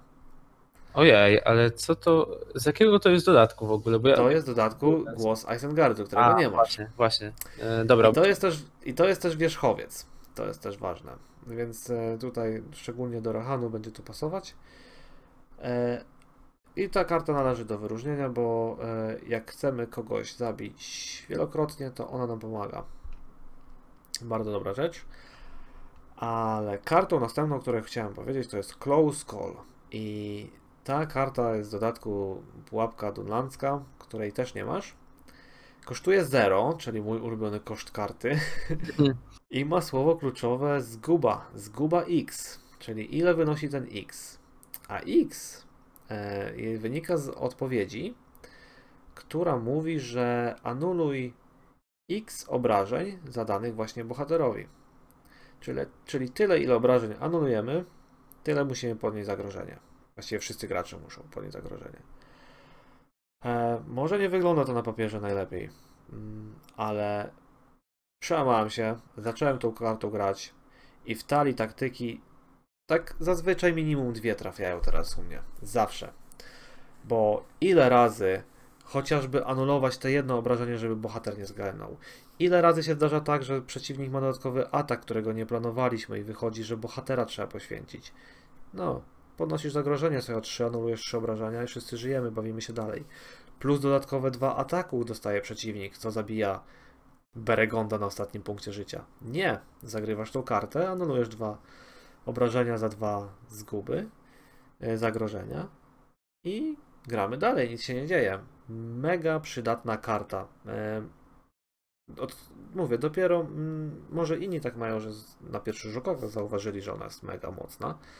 Ja dopiero poznałem jej tu przydatność podczas e, rozgrywki z nią i jak najbardziej polecam Macieju, jak będziesz kupował te karty, to staraj się, jak będziesz zastanawiał się nad kup- zakupieniem cyklu również, nie tylko rozszerzenia, to polecam chociażby dla tej karty. Tak, e, ja tutaj nawet jakiś czas temu sobie e, wylistowałem, że e, pierwsze dwa dodatki z cyklu mm, tego Eisengardzkiego, który chcę sobie kupić, to jest właśnie Dunlandzka Pułapka i ten tam, bo to jest pierwszy z kolei i piąty z kolei z Galadrielą, bo one właśnie jakieś takie fajne Mhm. karty graczy tu mają. Chociaż y, tutaj Durlandzka pułapka to była u mnie ze względu na tego tam Celeborna, czy tam Tak, Celebri... tak, no, tak, no Celeborna. E, Natomiast faktycznie coś, takie wydarzenie e, byłoby przydatne. Owszem, zwiększa zagrożenie, ale tu chodzi o to, żeby przeżyć, tak? E, Więc myślę, że mimo wszystko warto pewnie wkładać, tak? Owszem, ryzykujemy wtedy zagrożeniem, ale jak zginie nam bohater, to często jest tak, że nasze szanse na wygraną i tak się już na tyle zmniejszą, że no tak dokładnie. nie wygramy. Więc myślę, że sensowny wybór. Okej, czy masz jeszcze jakieś? Mm, Teraz będzie, e, tak jak mówiłem, że ten Greenbolt u mnie e, jaki, od jak- jakiegoś czasu już tak e, mi się zdarza go nie wkładać, bo jest taka rzecz, która jest jeszcze ciekawsza, a też jest świetna w wyprawie. To jest Meneldor z cyklu Eret Mitrin z Rome Across Rovanion. E, e, Jak wchodzi do gry, kładzie dwa żetony postępu na obszarze. Nieważne, czy on jest w strefie przeciwności, czy jest aktywny. Jak opuszcza grę, to również kładzie. E, Świetny sprzymierzeniec, świetne statystyki, świetny efekt do, do taktyki. Po prostu ktoś, kto nie dość, że ma dwa siły woli, to jeszcze położy nam dwa żetony postępu na jakimś obszarze. Zwykle jednak na aktywnym na jakimś, który ma dwa punkty wyprawy i jest w strefie przeciwności. No to jest świetna sprawa. A do tego jeszcze bardzo dobrze sprawdza się w ataku. I co więcej, warto go czasami poświęcić, żeby jeszcze te, te dwa żetony gdzieś tam Tak. dołożyć. E, Więc myślę, że jest o wiele ciekawszy niż ten taki, e, taki jego odpowiednik e, z cyklu e, Mrocznej Puszczy, który zadaje dwa obrażenia. E, Myślę, że ten Meneldor tu jest o wiele ciekawszy. Jest unikalny, ale można go poświęcić, na nowo zagrać. Można też są różne karty, które orł, o, wracają nam orły na rękę, więc też te efekty się odpalają. Świetna karta. I- Jeden z najlepszych sprzymierzeńców, e, jeśli nawet chodzi o przechodzenie obszarów po prostu, tak? Mhm. I właśnie ktoś taki się stawia w sferze taktyki, a nie w sferze ducha czy w sferze wiedzy. Rewelacyjna karta. Jeśli chodzi właśnie o robienie wyprawy w sferze taktyki, to to jest w ogóle chyba e, na, najfajniejszy sprzymierzeniec. Tak, no ta jego unikatowość w ogóle nie przeszkadza, ponieważ jak ci dojdzie na rękę druga kopia tej karty, to po prostu go poświęcasz, żeby skorzystać jeszcze raz z efektu i zagrać następnego z ręki. E, więc to jest super, tak jak mówiłeś. No takie czysta, taka czysta kalkulacja. W pierwszej rundzie tak naprawdę za trzy zasoby masz dwa woli, dwa żetony postępu, to też jak dwa woli można przeliczyć, więc masz do przodu. W drugiej rundzie powiedzmy chcesz go poświęcić, to znowu ma cztery woli. E, No wiadomo, że sprzężenie ci zszedł, ale możesz go podłożyć pod orły z gór mglistych, e, które wzmacniają je. No to pięknie działa. Z orłami, myślę, z Radegastem nie, nie wiem, ale z orłami on działa pięknie. E, Ja akurat e, ten dodatek sobie otworzyłem i mam, mam tą kartę i używałem ją, e, ale póki co używałem ją w 90% tylko w talii orłów. Tak jak gram taktyką, mm, nie wchodzi u mnie automatycznie do talii ta karta. Gdzieś tam, gdzieś tam czasami może ją dorzucę, ale zazwyczaj tak jest wycinana, e, więc, więc u mnie się nie znalazła na liście, ale myślę, że to kwestia czasu, jak się, jak się to może zmienić, bo jest sam w sobie genialnym sprzymierzeńcem, muszę to przyznać, tak. E, Bo tu trzeba wspomnieć, że jednak on nie tylko wchodzi do talii jak na, na orłach, nie? Tylko faktycznie jest to Mhm. chyba z tych wszystkich orłów. Owszem, te orły gór mglistych, które są za 4 i mają statystyki po 2, one też bardzo często wchodzą do talii, nawet jeśli nie gramy na orłach, ale jak Tak. w ogóle Meneldor to już. Mhm.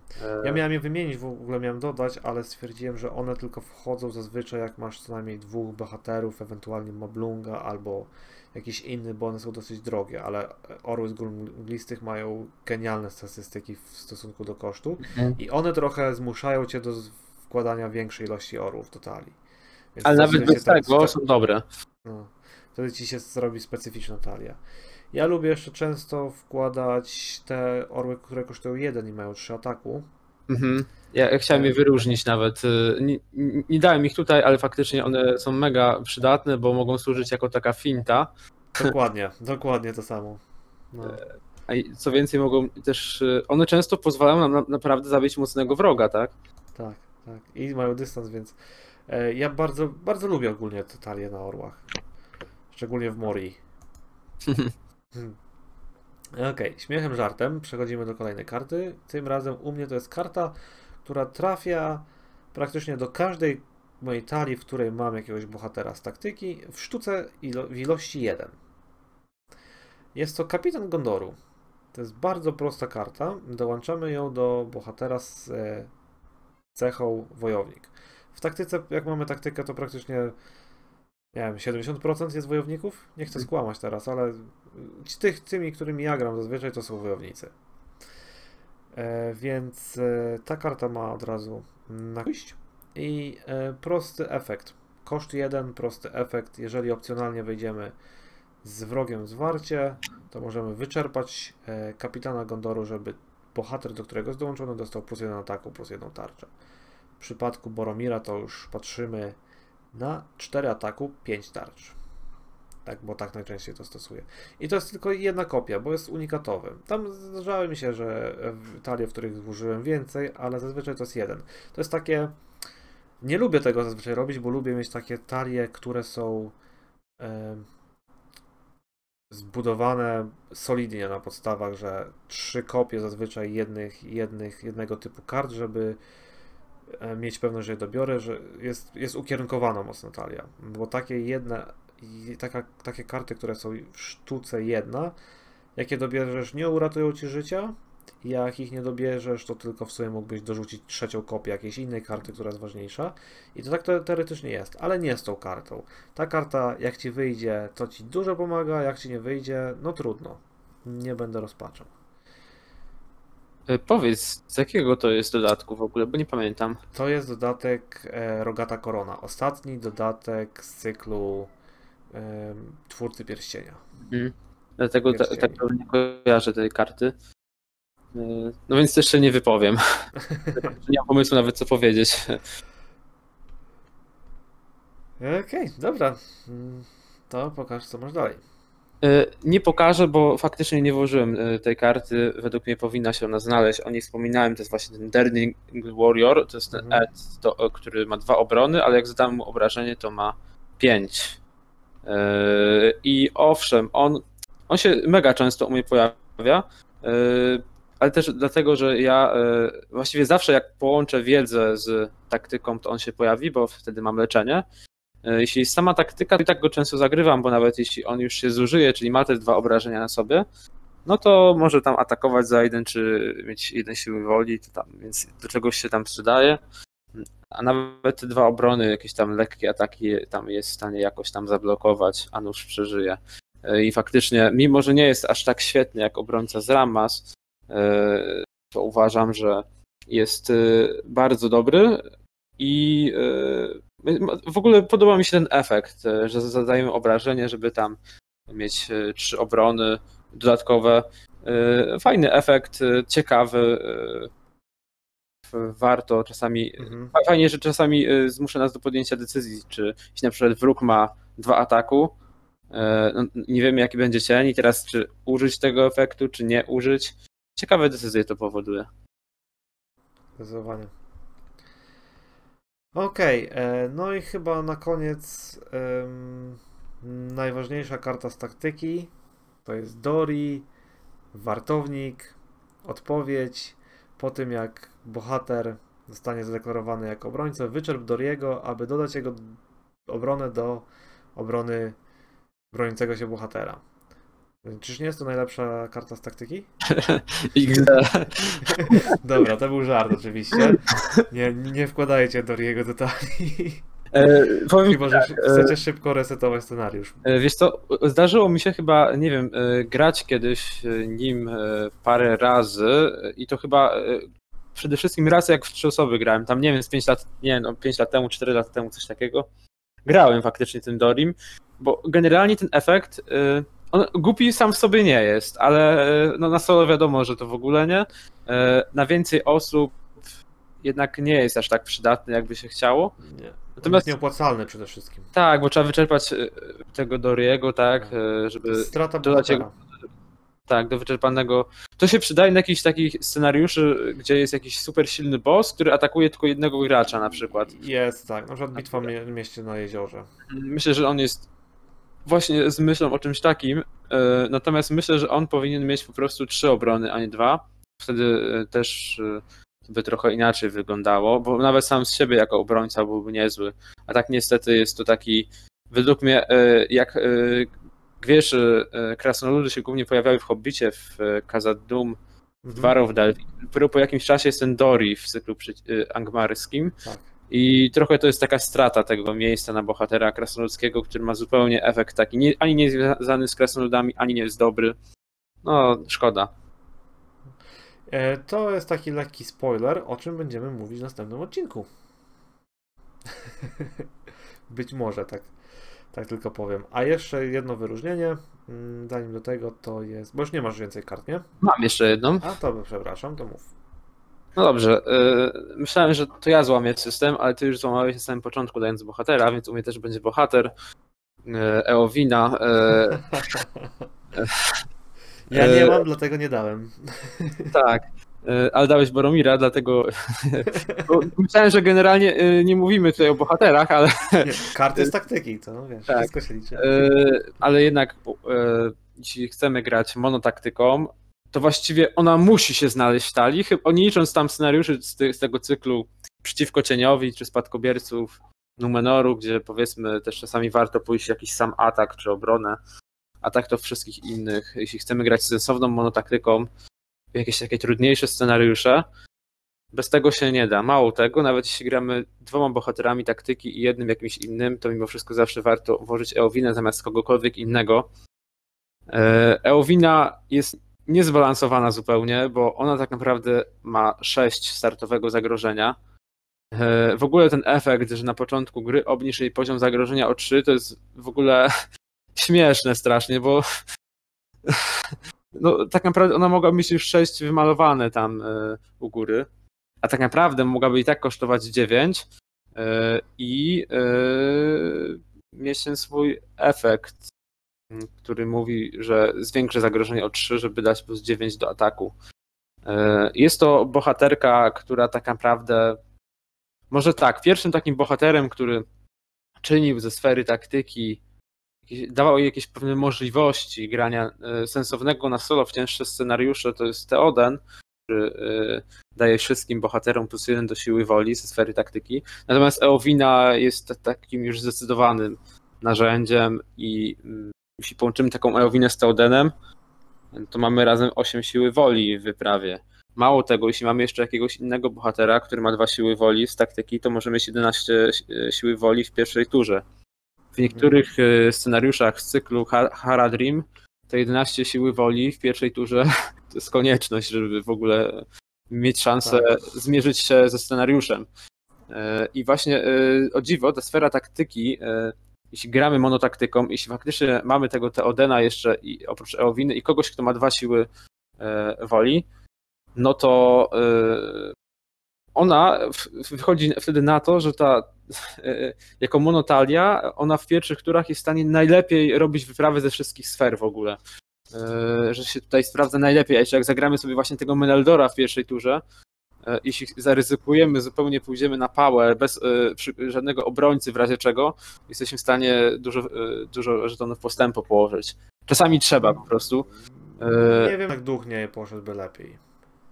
Wiesz co? Owszem, pe pewnie tak. Możliwe, że duch poszedłby lepiej, ale mimo wszystko fajne jest to, że ta sfera taktyki, ona po naprawdę wielu latach stała się sferą bardzo mocną, według mnie, E, nawet do, e, bardzo mocną e, z, z, dwóch powodów właśnie, bo dano, albo z trzech powodów. Jest dużo już siły woli, a właśnie to, co mnie woli w sferze ducha, to że mimo wszystko część tych bohaterów ma jeden siły woli na przykład. To jest jakieś takie trochę nieporozumienie dla mnie często. Oczywiście no, sfera taktyki też tutaj nie, nie świeci siłą woli, ale jeśli ma się właśnie tych sprzymierzeńców, których wymieniłem i jeszcze jakichś kilku innych, to może ona naprawdę fajnie e, zakwestować. I co więcej, co też jest e, fajne, że po jakimś tam, po kilku latach twórcy gry szaili się, że może zamiast dawać scenariusz, gdzie trzeba dawać do wyprawy 20-30 na solo, może lepiej e, zrobić taki, gdzie wystarczy dać 10 do wyprawy, ale też jest dwóch czy trzech wrogów, który na, którzy na nas skaczą i trzeba się przed nimi wybronić. I dopiero wtedy ta sfera taktyki zyskuje. E, tak naprawdę to zaczyna się dopiero w cyklu przeciwko cieniowi, ale tak bardziej chyba. e, Oczywiście, o ile nie, nie znam zbyt dobrze tego cyklu Eisengarskiego, to na pewno też e, cykl, niektóre scenariusze z cyklu Angmarskiego. e, Też tamtej siły woli i tak dość dużo trzeba później, być może w tych jeszcze późniejszych cyklach Tak. siła woli nie jest aż tak super ważna. Ona jest ważna, ale raczej w tym sensie, że właśnie na początku trzeba mieć jej dużo, żeby w ogóle przeżyć pierwsze tury. A później to już wcale nie rośnie, bo jest wielu wrogów, oni wchodzą w zwarcie i trzeba ich jakoś zabijać, a sfera ducha na przykład no, ma problem. z Wiesz wrogami co, w moim, w moim odczuciu e, cykl przeciwko e, przepraszam, cykl Czwórcy Pierścieni i póki co ograłem cykl angmarskim potrzebują najwięcej siły woli. Bo w pierwszych dwóch cyklach e, mogłeś sobie przeczekać, tam cię nic nie goniło. W trzecim cyklu w, przeciwko cieniowi miałeś te walki tarcze, więc wola sama nie była sobie taka ważna. Zazwyczaj.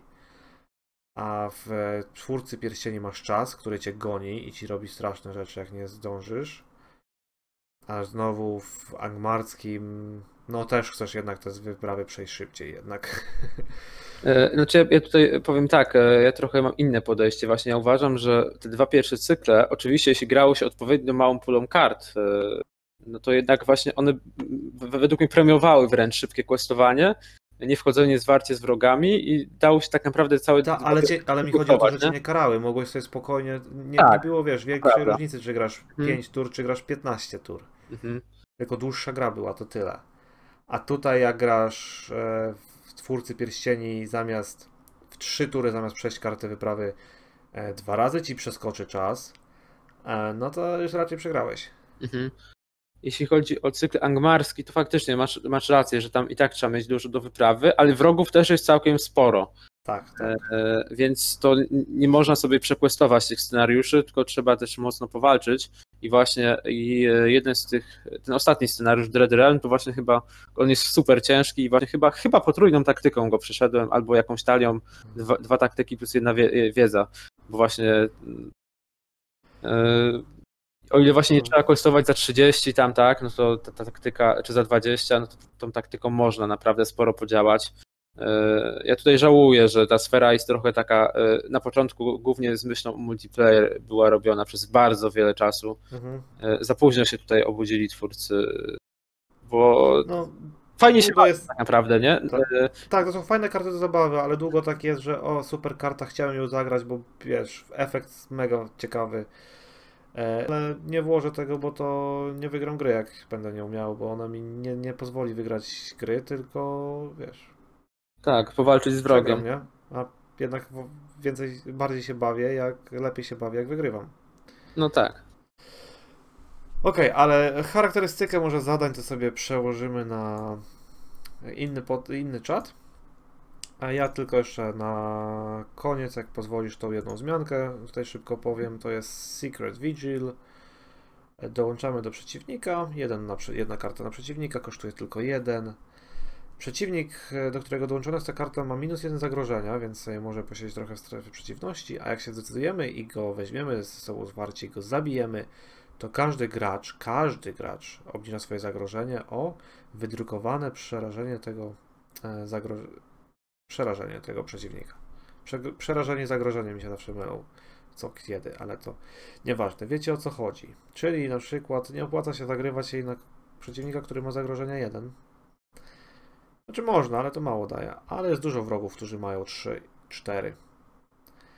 I to jest dużo, jak za jeden kosztu każdy może sobie o 3-4 zmniejszyć zagrożenie. I to Mm. jest jedna z jedynych możliwości taktyki na obniżenie zagrożenia też. Więc warto tą kartę zawsze przemyśleć, zawsze pomyśleć o niej, jak się składa talię z taktyką. E, Dla, dla mnie ta karta ma jeden podstawowy problem, ona powinna być za zero, bo tak naprawdę e, zagrywamy ją, tak, e, na wroga i teraz tak, to obniżenie o jeden w sferze taktyki tak naprawdę e, w sferze taktyki raczej lubimy wchodzić zwarcie z wrogami, więc to, że on tam ma jeden mniej, tam niewiele nam daje. E, Dwa, że niestety większość wrogów ma dwa lub trzy tego zagrożenia. Jeśli to dwa, to tak naprawdę to jest niewiele strasznie. Trzy to, to już jest spoko, no właśnie, teraz jeśli mamy tą kartę na ręku i teraz nie ma tego wroga, który ma 3, no to co, czekamy, czy zagrywamy na tego, który ma 2? I ta karta, mimo że z początku mi się wydawała ciekawa, no to tak jakoś y, Niestety- Ba bardzo ładnie ją wypunktowałeś i dlatego ta karta jest wyróżnieniem, a nie automatycznym włożeniem się. e, Bo się zgadzam z tym, co powiedziałeś. Ona dalej jest bardzo fajna, ale miałem dużo razy taką sytuację, że e, dobra, na tego nie zagram, bo on ma tylko jeden, ten ma tylko dwa. O, na tego bym zagrał, a nie ktoś szedł nim zwarcie i go zabił, już to nie mogę, bo to tylko w fazie planowania przecież mogę zagrać. I, I często zostawała na ręku, ale później jak, wiesz, z tą kartą możesz poczekać, to też trzeba pamiętać. Nie musisz zagrywać od razu na pierwszego przeciwnika, możesz poczekać. Zagrożenie wam wzrasta co rundę, co prawda, ale jak się zbliży do jakiegoś niebezpiecznego poziomu, to w końcu wyskoczy ten przeciwnik, którego specjalnie się zostawi w strefie przeciwności, po to, aby właśnie zagrać tą kartę na niego i później go zabić. Mhm. Więc wyróżniłbym ją, ale nie jest automatycznie wkładana do talii, to prawda. E, Ja tu może e, teraz jeszcze bardziej złamię system na koniec, e, jak już przeszło się do tego tematu zagrożenia, chociaż myślałem, że nie złamię tego systemu. Favor of the Valar, to jest karta neutralna, ale jeśli chodzi o sfery taktyki, to ona jest niesamowicie przydatna, bo obniża, Aha. jeśli dojdziemy do e, poziomu eliminacji zagrożenia, to ta karta nam obniża tak naprawdę do 45 zagrożenia. E, Ona jest jakby, sp- ona jest neutralna, ale ona jest spasowana z taktyką moim Tak. zdaniem. Mhm.